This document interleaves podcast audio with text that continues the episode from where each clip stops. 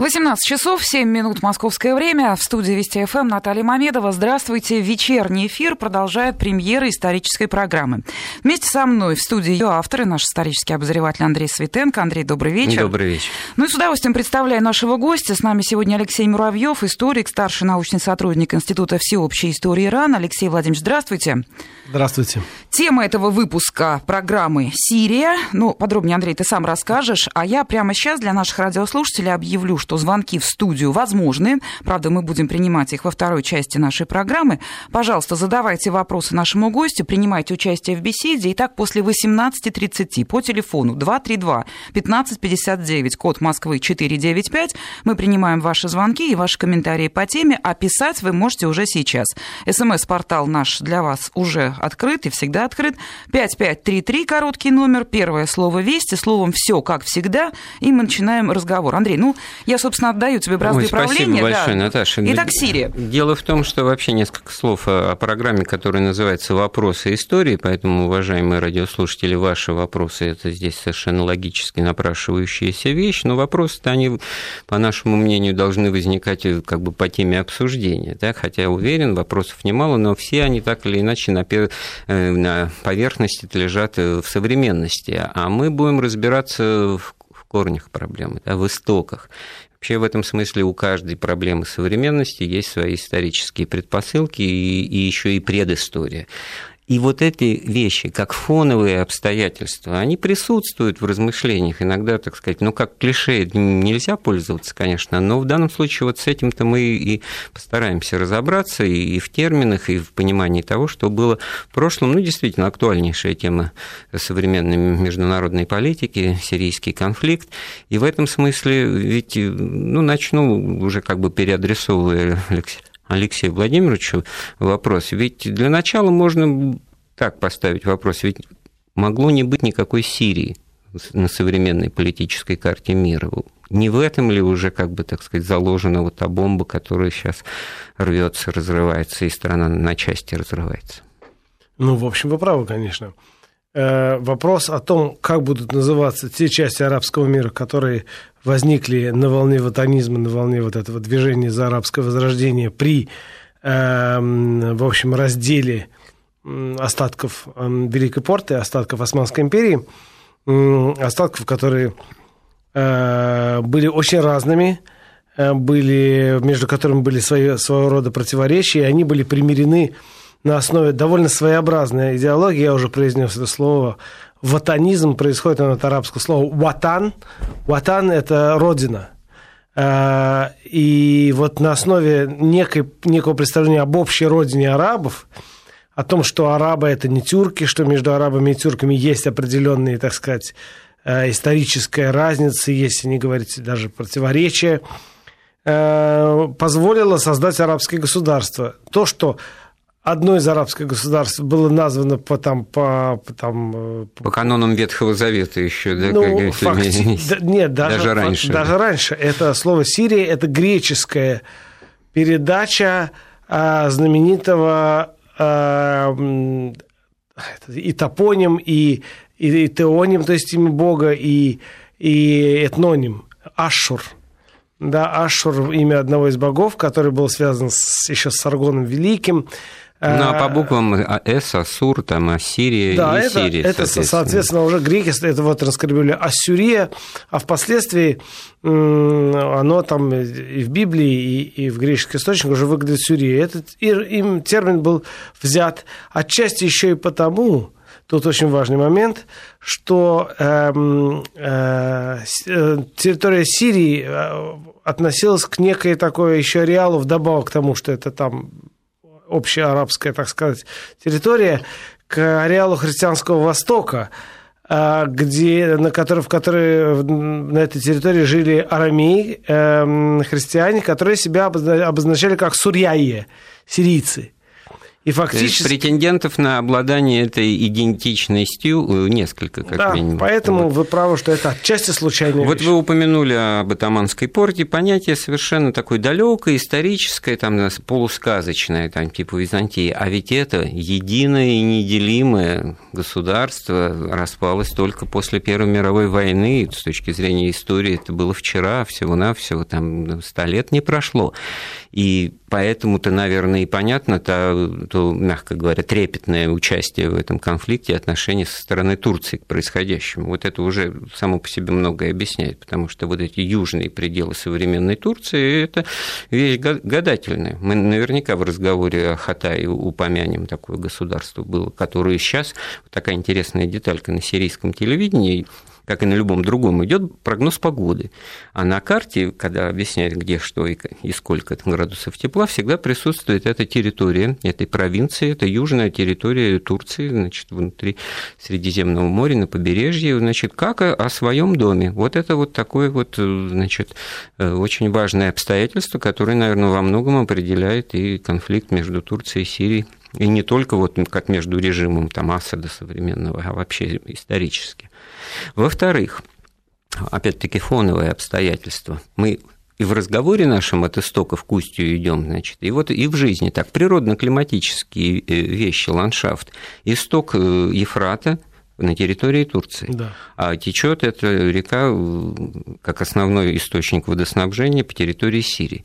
Э, турки построили плотину, имеют право, да? но в результате, значит, возник вопрос, а сколько кубометров воды они будут, так сказать, соизволят э, дальше отпускать вниз по течению. И это огромнейшая, так сказать, современная проблема, которая тоже корнями уходит в историю, и в этом смысле очень интересная вещь происходит по отношению к своим водным ресурсам, которые граничат уже на юге Сирии, Сирии с Израилем, сирийцы ведут себя так. Наша вода, сирийские источники, вода наша, да?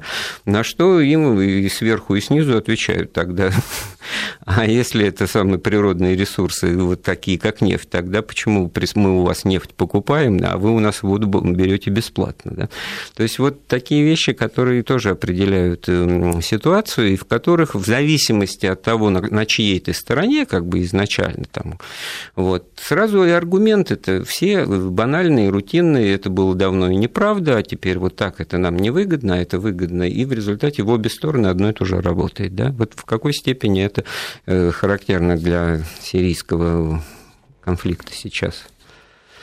Эм, действительно, турецкий фактор э, и исторический фактор наследия эм, порты, ее раздела и ее, так сказать, арабско-турецких э, аспекта, арабско-турецкого аспекта ее внутреннего, внутренней организации.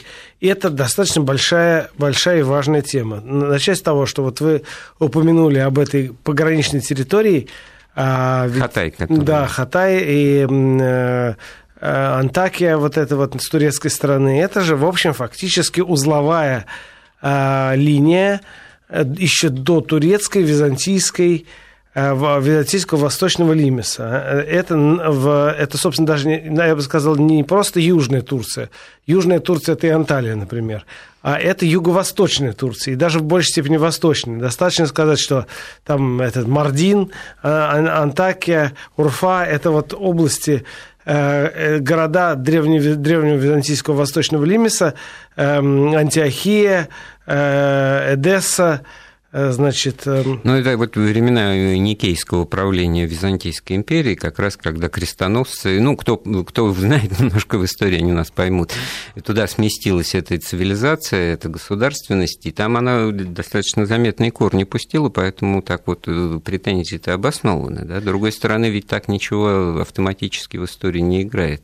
Конечно. И, и в Одессе в крестоносные времена в Эдессе было графство, там крестоносцы образовали несколько государств, там был сложный э, коктейль-микс такой из арабов, э, сирийцев, арамеев, крестоносцев и армян, там было рядом и несколько армянской, киликийской Армении, это тоже туда залезало. То есть, понимаете, сказать, что вот эти места, в которых компактно проживают только арабы, всегда жили только арабы, просто нельзя, это будет исторически некорректно. Я вот еще какой момент хочу обозначить. Очень интересно по методе вот появления в 1936 году и существованию до 1939 года в 20 веке этого государства Хатай, которое вот мы не случайно сейчас это для многих неведомое понятие вытащили. Значит, что там произошло? Э, там действительно турецкая диаспора существовала всегда, хотя было, было много арабов и армян, и курдов. И, курдов, да. И в этом смысле это было, ну, как бы неполноценная в этом в арабском плане стопроцентная, так сказать, территория. Э, Все это происходило в условиях французского мандата, значит, на обладание этой территорией, то есть это такой колониальный фактор очень uh-huh. важный для разговора. И тогда, значит, вот э, идя на поводу у Ататюрка, набирающего силу правителя э, Турецкой республики, э, французы выделили этот вот эту территорию в особую автономную зону.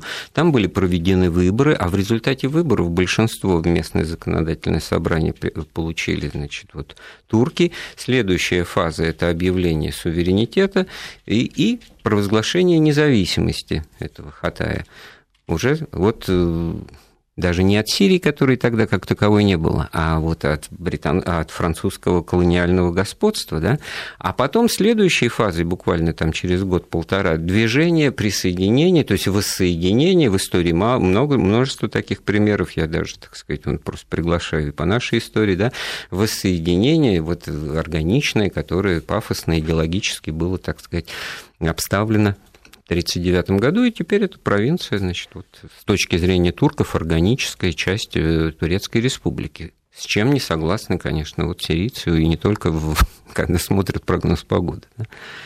В этом смысле можно ли, так сказать, считать, что вот э, это историческое, так сказать, фоновое обстоятельство определяет вот то, что мы теперь называем реал-политик со стороны Турции? Ну и да, и нет. Как вы понимаете, всегда есть две стороны, потому что, с одной стороны, действительно, вот эта вся эта диахрония, вся эта историческая подоплека, а, и в частности, отсутствие исторической, этнической гомогенности, отсутствие э, конфессиональной гомогенности. Сирия многоконфессиональная. Мы еще об этом обязательно об этом поговорим, да, насколько вот. это... И это важный, очень важный фактор, э, скажем так, ну, некоторой нестабильности при при, все, при прочих, э, при прочих э, э, при стабильности прочих остальных всяких факторов это не так сильно заметно. Но когда все начинает идти в разнос, тогда, да, конечно, это возникает. Но надо же понимать, что действительно ни турки, ни арабы на этих местах автохтонами не были. Арабы пришли из Аравийского полуострова в VII веке вместе с э, мусульманским завоеванием, а турки и вовсе, э, если брать там э, сельджук, сельджукидов, то это 10-11 век, а если и османов брать, то это и вовсе поздние века. Ну, конечно, 1517 год указан как в качестве года, в который Сирия на 4 века вошла в состав Османской империи. Ну, это момент, когда эта империя как раз набирала силу, и, в общем-то, понятно, что это там удерживалось есть. Но ведь кроме этого есть э, еще и отношение вот к текущим событиям, очень негативное э, в смысле отношения к действующей власти в Сирии угу. со стороны монархических режимов э, в арабских странах. Да? Вот тут-то даже, может быть, многим очень непонятно, готовы заплатить деньги американцам значит, на возмещение возможного ущерба от возможной там, военной операции. И в этом смысле это вот, наверное, мысли тех, кто как бы мыслит понятиями пан-арабизм, этого арабского единства, просто какое-то непонятно, как так может быть. Ну, действительно, ведь режимы, э, созданные, э, возникшие, скажем так, если более корректно говорить, в Сирии, в Ираке, э, ну, вот достаточно ограниченные слова, они имели с самого начала такую интегрирующую и, я бы сказал, даже такую левую идеологию социалистическую практически не случайно название партии, которой принадлежит Хафиз э, Асад, принадлежал отец нынешнего президента Сирии, и которой принадлежал покойный Саддам Хусейн, и другие. А это называется она... Э, Партия арабского да, социалистического возрождения. Да, совершенно верно. Харб аль-Баат аль-Араби. эм, партия Возрождения. То есть э, Бааth – это Возрождение. И таким образом есть некоторые, внутри этого заложена некоторая идея, что было, был упадок, и вот теперь мы возродим, но ну, на новой левой это основе. Это все возникло во времена или прямого колониального значит, воздействия, присутствия тех же французов и англичан, а теперь по факту их отсутствия возрождения лишается основы, да, спрашивается, к чему-то надо все-таки возродиться, а вот на этом месте к чему, да, возникают вопросы. А ведь это еще произошло не, не после Второй, а после Первой мировой войны, когда в 20 году было основано сирийское арабское королевство с центром в Дамаске, да. и королем был объявлен Фейсал из династии Хашемитов, да, вот, он стал также и королем Ирака, но независимость это продлилась всего неделю, да, и это вот к тому посылу неожиданному, такому полупровокативному, значит, о том, что в Сирии это могло и не быть. Да, это могло быть какое-то королевство. Вот мы привычно называем Саудовская Аравия, хотя это, значит, Аравия, а, Аравия каких-то саудов, да, то есть по, по имени династии, да. имени короля. Так могло быть и хашемитская какая-то Аравия, и все.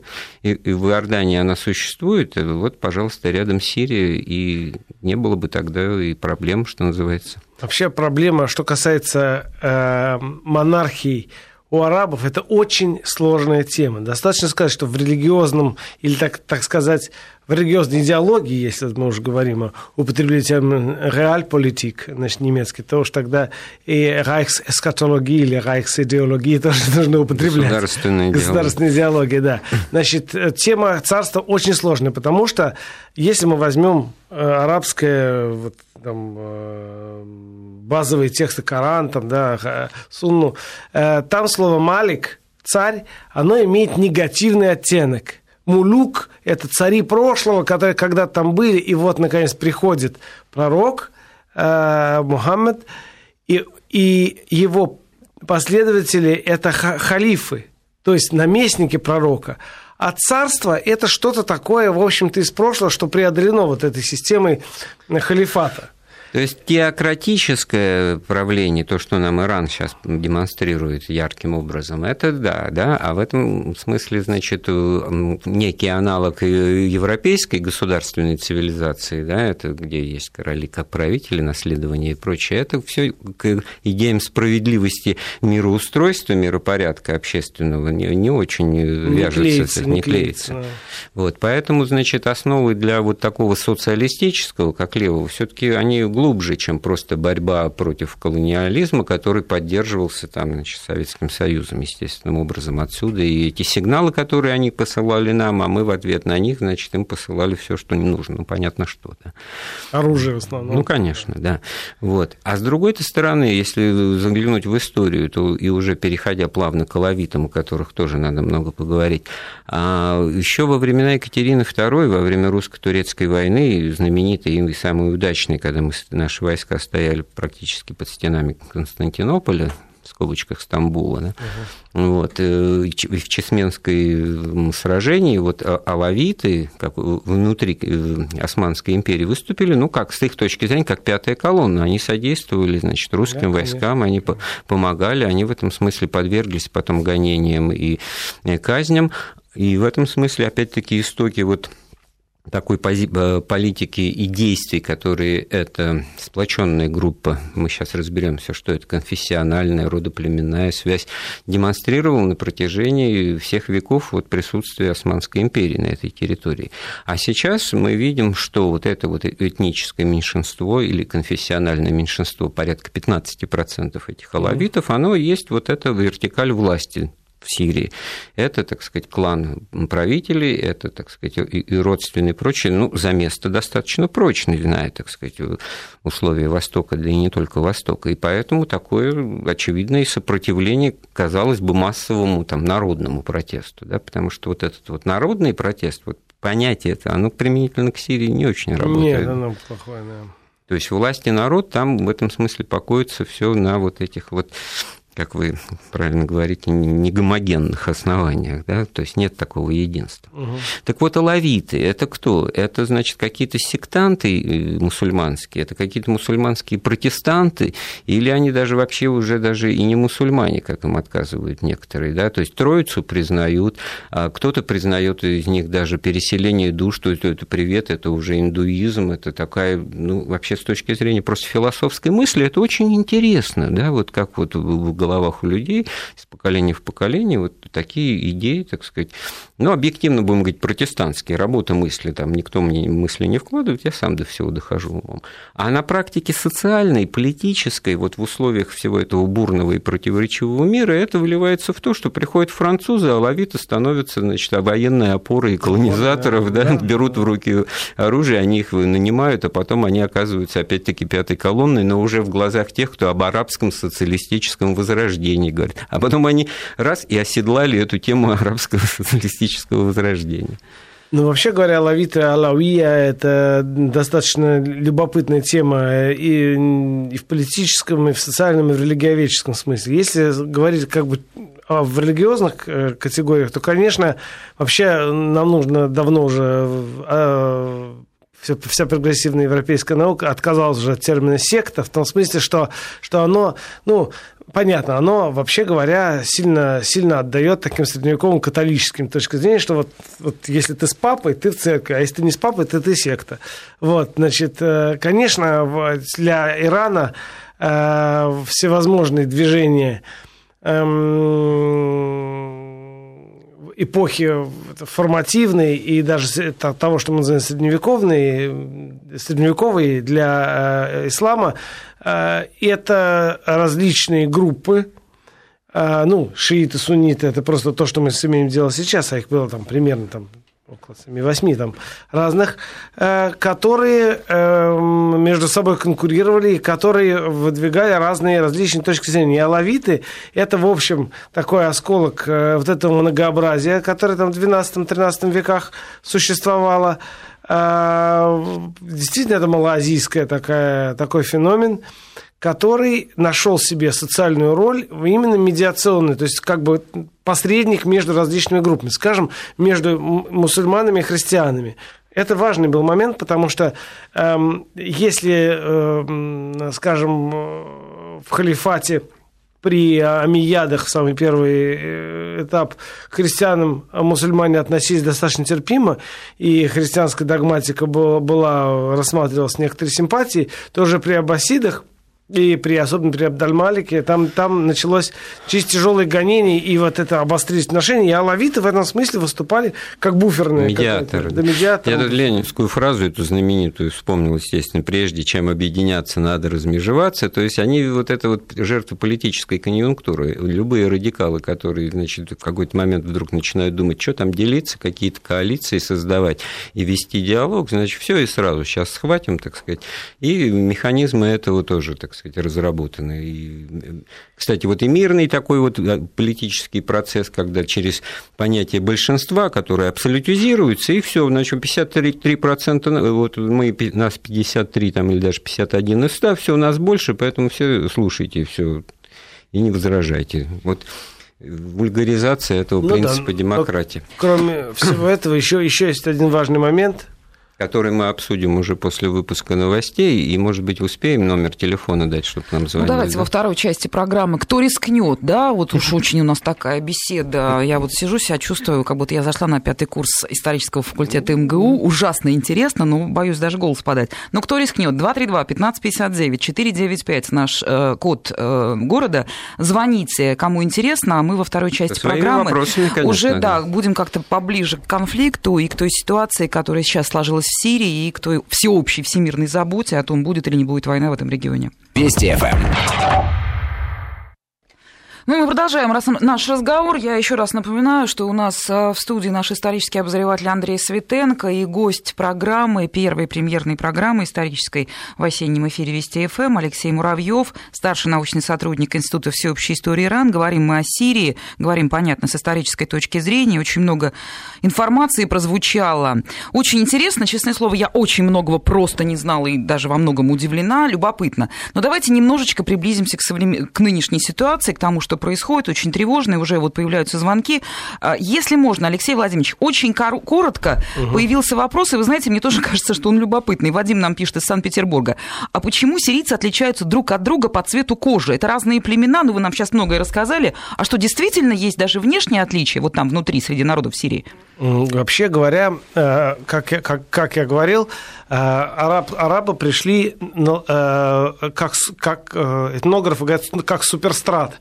То есть там уже был некий субстрат. То есть в Сирии жили какие-то люди уже много тысячелетий, когда пришли арабы. Поэтому они перемешались, естественно. И там э, существует, помимо того, что было несколько арабских племен, там, допустим, э, э, Асады, это принадлежат к одному племени, арабы все всегда делились на так называемые эм, э, вот эти колена или племена Бану Лахм, Бану Фаль и так далее, другие разные. Эм, и плюс ко всему местный субстрат. То есть, конечно, они там делятся на очень разные группы, племена и так далее. Понятно. Э, звонок в студию мы принимаем. Андрей, здравствуйте, пожалуйста, говорите. Добрый день. Добрый.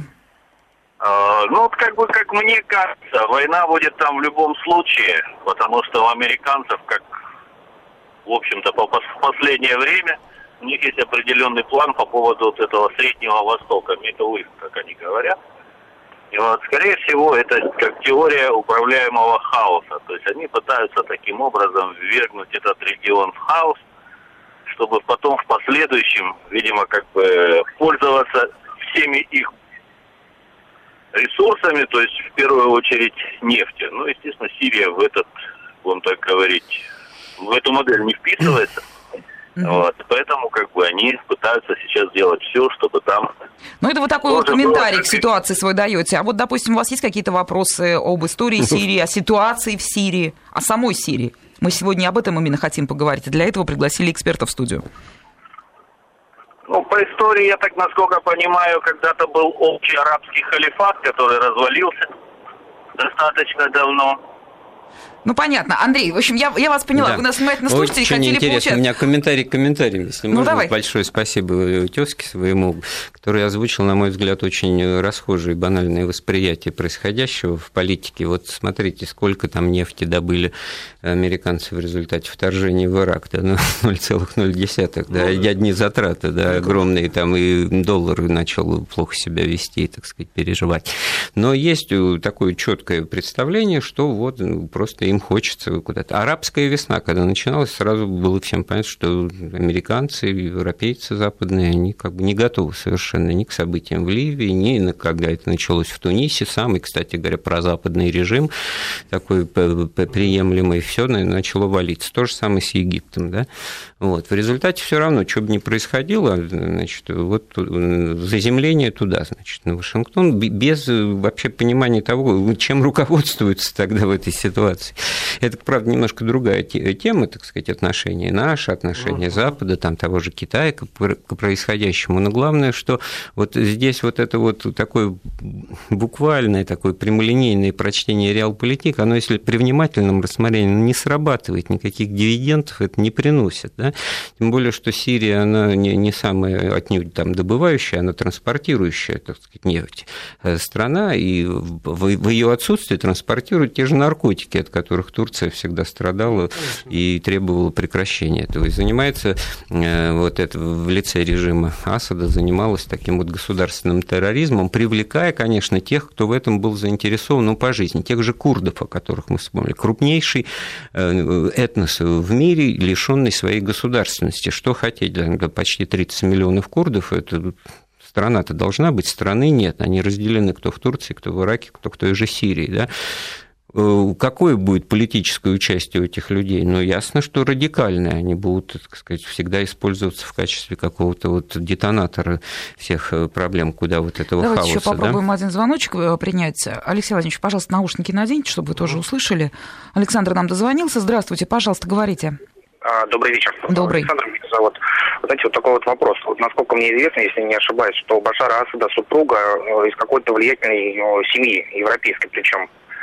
Э, вот. И второй вопрос. В случае начала агрессии, какие меры могла бы Россия предпринять и как, как могла бы участвовать? Спасибо. Спасибо. Ну вот второй вопрос, мне кажется, это не к нашему сегодняшнему эксперту. Все-таки мы говорим об истории. А вот первый вопрос действительно любопытно. Так ли это, Алексей Владимирович? Эм, э, так ли, так ли? По поводу супруги, что она из какой-то очень... А, да, его супруга действительно, она принадлежит к достаточно влиятельной семье. Эм, значит, э, ну, ну, вообще говоря, вся семья Асадов, она э, такая, в общем, довольно европеизированная.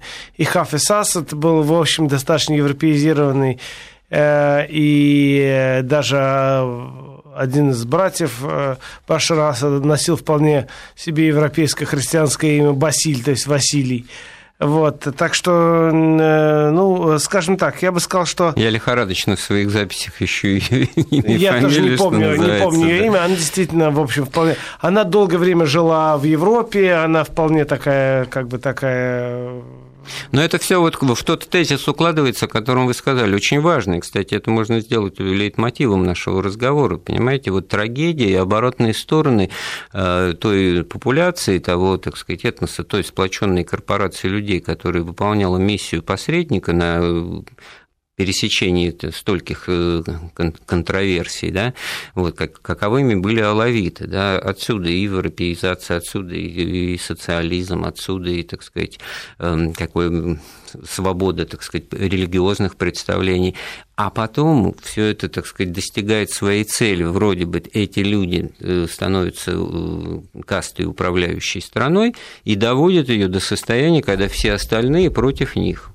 И, это и есть оппозиция теперь. На самом да. деле, помните, война уже два с лишним года идет, вот этот последний конфликт, и получается, что очень многие вот. мы а, кстати о том... говоря, вот, Наташа, вы произнесли, эта война идет два с половиной года, а наш слушатель, Андрей, сказал, война только будет. То есть все то, что там сейчас происходит, это не война. Ну, вот хорошо, когда появляются хорошо, американцы, вот тогда ну, война. Конфликт, нет, хорошо, нет, конфликт, я да. говорю о том, что это Но тоже не критическое там... восприятие происходящего. Там вмешательство идет, ну, хотя бы под предлогом, ну, не верьте в это, ладно, хоть так ну сказать, ну, да. не прикажешь, под предлогом предлогом прекращения этого, так сказать, а не, а не разжигания. Олег нам дозвонился. Здравствуйте, Олег, пожалуйста.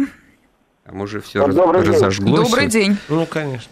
Подскажите, а вот два вопроса. Первое, а христианская диаспора Сирии, что представляет, и кого составляет, и вообще ее роль, если будет действительно война, и что с ней будет, потому что идут э, салафиты, которые к христианству совсем тяжело относятся. Угу. И второй? И второй вопрос. Все-таки в наше время экономическая составляющая является основой во всем. Экономическая составляющая. Некоторые говорят, катарский газ пойдет в Турцию. Вот по этому вопросу захват Сирии, расхват Сирии. Ваше мнение, просто, Спасибо. Угу. Ну, э, значит, христиан э, в Сирии, конечно, не большинство. По разным подсчетам их примерно до 20% там. Эм, э, это в основном исторически на территории Сирии существовали так называемые, э, ну, у нас их называют православные христиане, по-арабски они называются рум-ортодокс. То есть, или христиане рум. То есть, это как бы эм, христиане православного, восточно-христианского направления, принадлежащие к антиохийскому патриархату. Второе по количеству – это так называемые Эм, ну, это, в общем, католики разные, разные, нескольких видов. Это мелкиты, э, католики. А христиан, простите, перебью, совсем мало? Ну, я сказал, что до 20%. А, Нет, 20... это достаточно Это очень много, на это самом для, деле. Это для много. арабских стран, для Арабского Востока, Конечно. это одна из самых больших христианских диаспор. Абсолютно не характерная ситуация. И они, кстати говоря, в этой ситуации в большинстве своем тяготеют к сохранению статус-кво, я да, так понимаю. Да, да. Вот, потому что их устраивает вот это вот, э, хотя бы даже память об этом медиаторстве алавитов. Mm-hmm, да? Mm-hmm. Но мы э, как бы не обозначили ту темную, так сказать, непонятную силу, какая она сейчас, кто борется с режимом mm-hmm. Асада, да, потому что это что, одни только наемники, там, и Талибан, ну, Аль-Каида и так далее. Ведь начиналось-то все действительно как на возмущение стихийное, народное в городах, населенных отнюдь не алавитами, против вот этих притеснений. Нет, конечно, нет. Нет, ну, достаточно сказать, что, в общем, э, жена э, о которой мы упоминали, имя ее Асма Лакрас. Вот, вспомнил. Вспомнили, да. Значит, она из суннитской семьи, совсем не алавитской. То есть это вполне такой брак... Э, как раньше говорили, династический, в данном случае такой вот политический, политический брак. Политический да. брак, то есть никаких, так сказать, никакого чистого алавизма нет. Это вот, но христиане, надо понимать, что христиане традиционно всегда поддерживали вот эти вот либеральные, так сказать, режимы и поддерживают Асада. Э, более того, если вы заходишь в церковь, рядом с иконостасом всегда висел большой портрет Хафиса Асада, ну, сейчас висит Башар Асад, значит, э, как, как некая дар, знак признательности христиан. Вот. Ну и, и есть там сирийцы христиане, то есть сирийцы, яковиты, там, монофизиты, как бы их еще называть. То есть природные, это не просто люди, приехавшие в силу ряда обстоятельств, там, населенные, автохтонные, себе, да. да, действительно. Есть, был второй, вторая часть вопроса ну, про, про экономику. Я тоже готов эту новостей. тему обозначить, но после 232-1559, я еще раз напоминаю номер телефона. Сейчас короткий выпуск новостей, и потом мы продолжим разговор о Сирии. Мы продолжаем разговор. Сразу еще раз напоминаю, в студии Андрей Светенко, исторический обозреватель Вести ФМ, и Алексей Муравьев, наш гость, старший научный сотрудник Института всеобщей истории Ирана. Мы говорим о Сирии. Вот сегодня воскресенье, можно спокойно разобраться в каких-то исторических вещах, каких-то вопросах. 232-1559, звоните сами. Что называется, самая последняя политическая новость до 11 сентября. Мы ждем решения Конгресса США, там будет голосование. Ну а пока давайте вот действительно задавайте свои вопросы, кому что непонятно. Хот... Микрофон, да, как какой комментарий нрав... про экономическую составляющую хотел? Ну, да, да, до этого одна ремарочка, как мне нравятся наши анонсы, которые все ложатся в название нашей программы «Вопросы истории», да. потому что и напрямую, и косвенно. Вот, Э, что теперь об экономике вот спрашивали нас, да, влияние. И здесь вот э, что приходит-то в голову? Ну, вот с точки зрения той же циничной практики и отношения к происходящему. Чем больше хаоса на Ближнем и Среднем Востоке, тем дороже нефть тем дороже природные энергоресурсы. То, что, что кто-то спорит, что это нам невыгодно, и кто-то на этом основании выстраивает, вот наши слушатели любят там про, про Америку, говорят, так, говорят, нет же ведь, да? И в этом смысле для Америки ровно наоборот. Они основной потребитель энергоресурсов и нефти. Для них чем она дешевле, тем лучше они свои запасы сохраняют, по дешевке покупают чужие. В результате они что-то прутся, лезут. И мы, мы про них говорим, что они там хотят что-то сразу выкачать всю нефть. И нет, нефти там нет, там все действительно полыхает, как это Ирак 9 лет нам показывает. Вот, поэтому все гораздо сложнее. И в этом смысле экономическая ситуация в Сирии, не будь там вот этих вот э, гражданских конфликтов, конфессиональных, религиозных и прочее, она была бы очень стабильной, потому что при наличии такой крепкой авторитарной власти инфляция 2%, бизнес весь, так сказать, правильно построен, э, все правила игры понимают, и в этом смысле, значит, там и, и доходы ВВП на душу населения достаточно серьезен, а навыки торговли посреднической миссии, это нас в глубину историю уводит, это всегда там было на этих трансконтинентальных путях, и поэтому все было бы очень, очень хорошо. Выход к морю есть, и, пожалуйста, строили бы нефтепроводы, газопроводы. И, и обеспечивали бы, так сказать, относительную стабильность и благосостояние всех групп населения, что называется. Почему-то этого вот не удается клану Асадов сделать. Сирия никогда в этом смысле у нас там в качестве богатых и процветающих стран не, не присутствовала в сознании. Да, действительно, получается так, что но, э, сейчас э, мировая экономическая система устроена таким образом, что э, больше выгоды получают не добытчик, а переработчик и транзитеры. Э, это что касается нефти. Тут надо понимать, что в этом смысле Сирия находилась в достаточно выгодном положении. Но тут есть, помимо вот этого отсутствия примитивной такой идеи, что будто бы там Америка хочет туда зайти, чтобы э, эти рынки перестроить в свою в пользу и значит, начать качать оттуда нефть, это, конечно, несколько наивно. Вот, э, причин для вторжения, они, причины, на мой взгляд, лежат в чисто политической сфере, они не в меньшей степени являются экономическими, если вообще являются. Принципиально догматические подходы к пониманию происходящего в других странах. Если кто-то там выступает да. против, притесняют, а его, а этих людей, значит, бомбят или там доказано, не доказано, это можно в детали впускаться. Тогда надо защищать слабого, да, надо защищать вот тех, кто сейчас, так сказать, призывает э, к помощи. Да. Ну, знаете, Андрей, тут есть еще вот какая история. Вы, мы упомянули в разговоре сирийскую оппозицию и вот что, кто там стал выступать. Ведь если посмотреть, с чего началось это оппозиционное движение, это в основном разного рода адвокаты, писатели, с одной стороны, эм, блогеры, там одна известнейшая женщина-блогер, там, значит... Есть такое совокупное определение хомячки, да? Ну, это не совсем хомячки, там есть писатели, знаменитый писатель, вот это автор этой книги «Женщины под огнем. Дневники сирийской революции». Есть, э, значит, есть небольшая группа политиков. Оторвавшаяся от народа интеллигенция. Да, например, сын эм, Машаля Тамо, э, курдского известного лидера, убитого, значит, тоже так, на некой волне обиды. И есть небольшая группа военных, из которых вот сейчас выбрали Селима Идриса, вот этого человека явно с турецким бэкграундом, который жил, работал и учился в Турции. Вот если Башар Асад жил, работал и учился в Англии и, э, защитил диссертацию по офтальмологии в Великобритании, то тот, кого прочит сейчас на, вместо Асада, это типа, такой турецкий ставленник. То есть мучительный процесс, вот глобализация тоже как бы сейчас вы начнут все ругать, вот, хотя это объективный процесс развития человечества. общем, это еще да. просто вот не появился марсиан, так сказать, в поле зрения, для которых все мы будем одинаковы, так сказать, врагами, это нас сплотит человечество, вот безусловно, так сказать, это все давно отыграно во всей научной фантастике, значит, пока этого нет, мы все ищем различия между друг другом. А вот э, названные Алексеем Владимировичем значит, адреса социальные того почвы этого протеста против режима, несменяемого, да, так сказать, научившегося манипулировать ну, демократическими конечно. процедурами, да, а главное, что, так сказать, э, не допускающего, так сказать, смены власти, вот это вся э, адрес он совершенно понятен. Это то, что и в Египте было, вдруг обнаружилось, что там очень много продвинутой молодежи и европеизированной на основе, так сказать, общечеловеческих э,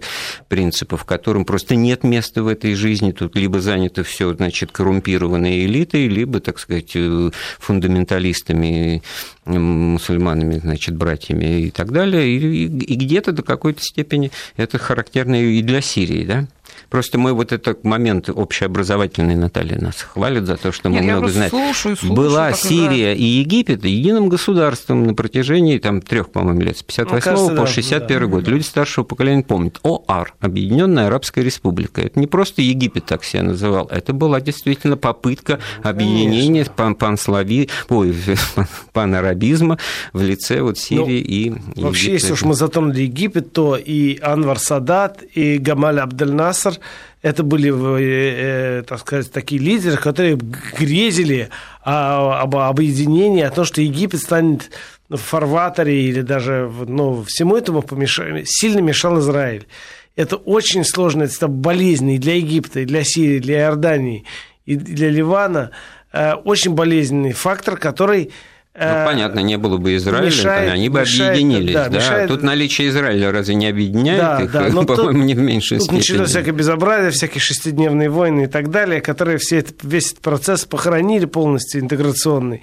Поэтому, да, можно сказать так, что, что действительно э, проблема Сирии – это проблема нереализованного, в, в определенном смысле, нереализованного арабского единства. Другой вопрос, что было бы, если бы это единство э, состоялось и удержалось ли бы светское лидерство Удержалось бы? Большой вопрос. Это большой вопрос. У меня такой уверенности нет. В свое время я разговаривал с таким очень интересным представителем такого христианского меньшинства в Ливане – Э, Маронитами, да. Марониты, да. Это там друзы марониты в основном. Значит, вот, и он мне сказал следующее, что мы, мы потеряли многообразный Восток. Наш христианский Восток, там, христианский, мусульманский, самый разный, он становится все более и более однообразным, и это, это страшно, и это скучно. Вот в чем тонкость Востока, о которой мы не подозреваем. Она не в том, что он один, а в том, что он многолик, различен и умел договариваться. Это вот такая перекрученная тонкость, вязь какая-то. Да? Давайте попробуем Арабская. еще один звонок снять. Справедливости ради. Человек давно ждет на телефоне. Раиль, пожалуйста, здравствуйте. Добрый вечер. Добрый. Э, э, есть два-три вопроса, буквально кратко. Давайте. Вот э, в Сирии на сегодняшний день существует два, два лагеря. Один просветский, ну, это правительственный, и один происламский. Но... Ну, все не так однозначно, но мы вас услышали. Второй ну, вопрос. Скорее, ну, может, неправильно. Угу. И э, исторически, это из новейшей истории расхождения пошли, или из, это уже издавна как-то? И если это исторически сложилось так, кто является непосредственным э, союзником и тех, и других? Так. Ну, я-то понял смысл вопроса, не знаю, сумею угу, ли я да, так да. быстро, буквально за минутку, чтобы Алексею Владимировичу дать слово для более... Ну, хочется сказать, что издавна, да, только на место светского, то есть, ну, условно, вульгарно говоря, безбожного, да, вот там не было такого, так сказать, э, атеистически светского, демократического в привычном на нам, для нас виде, но вот само явление алавитов, которые пытались синтезировать все великие религии прошлого и исповедовать и Троицу, да, и переселение душ, реинкарнацию, и быть такими медиаторами. Вот, вот если бы это состоялось, то тогда была бы мощная альтернатива любому узколобому, я подчеркиваю, любому узколоб, узколобому э, религиозному фанатизму, который вот, вот моя, так сказать, есть делянка, и все, никто на нее не залезает, так сказать, я так верю. Ну, я бы сказал так, что, по сути говоря, там, конечно, все сложнее, чем просто светские и просто э, мусульмане. Там, во-первых, есть сунниты и шииты, между которыми есть свои противоречия. Э, шиитов поддерживает Хизбалла там, и так далее. У суннитов свои, свои интересы. В этом смысле сунниты гораздо больше ориентируются на э, скажем, условно, Саудовскую Аравию там, и так далее. Но это, это, это одна сторона вопроса. Э, светская, понимаете, светская, там это не партия, это нек, некий, некая основа этого консенсуса, на котором все держалось на протяжении э, многих лет. Потому что это, эта светскость, она условная, конечно. То есть там такой светскости без религиозности нет. Эта светскость обозначает, что найден, найдена некоторая система взаимодействия между людьми, исповедующими разными разные конфессии, и, так, и вот на, на основе этого что-то держалось. Поэтому, строго говоря, сейчас есть люди, которые считают, что есть исламское решение вопроса, есть люди, которые считают, что есть ресурс у сторон. Вот смотрите, какая интересная, буквально э, коротко подвожу итог.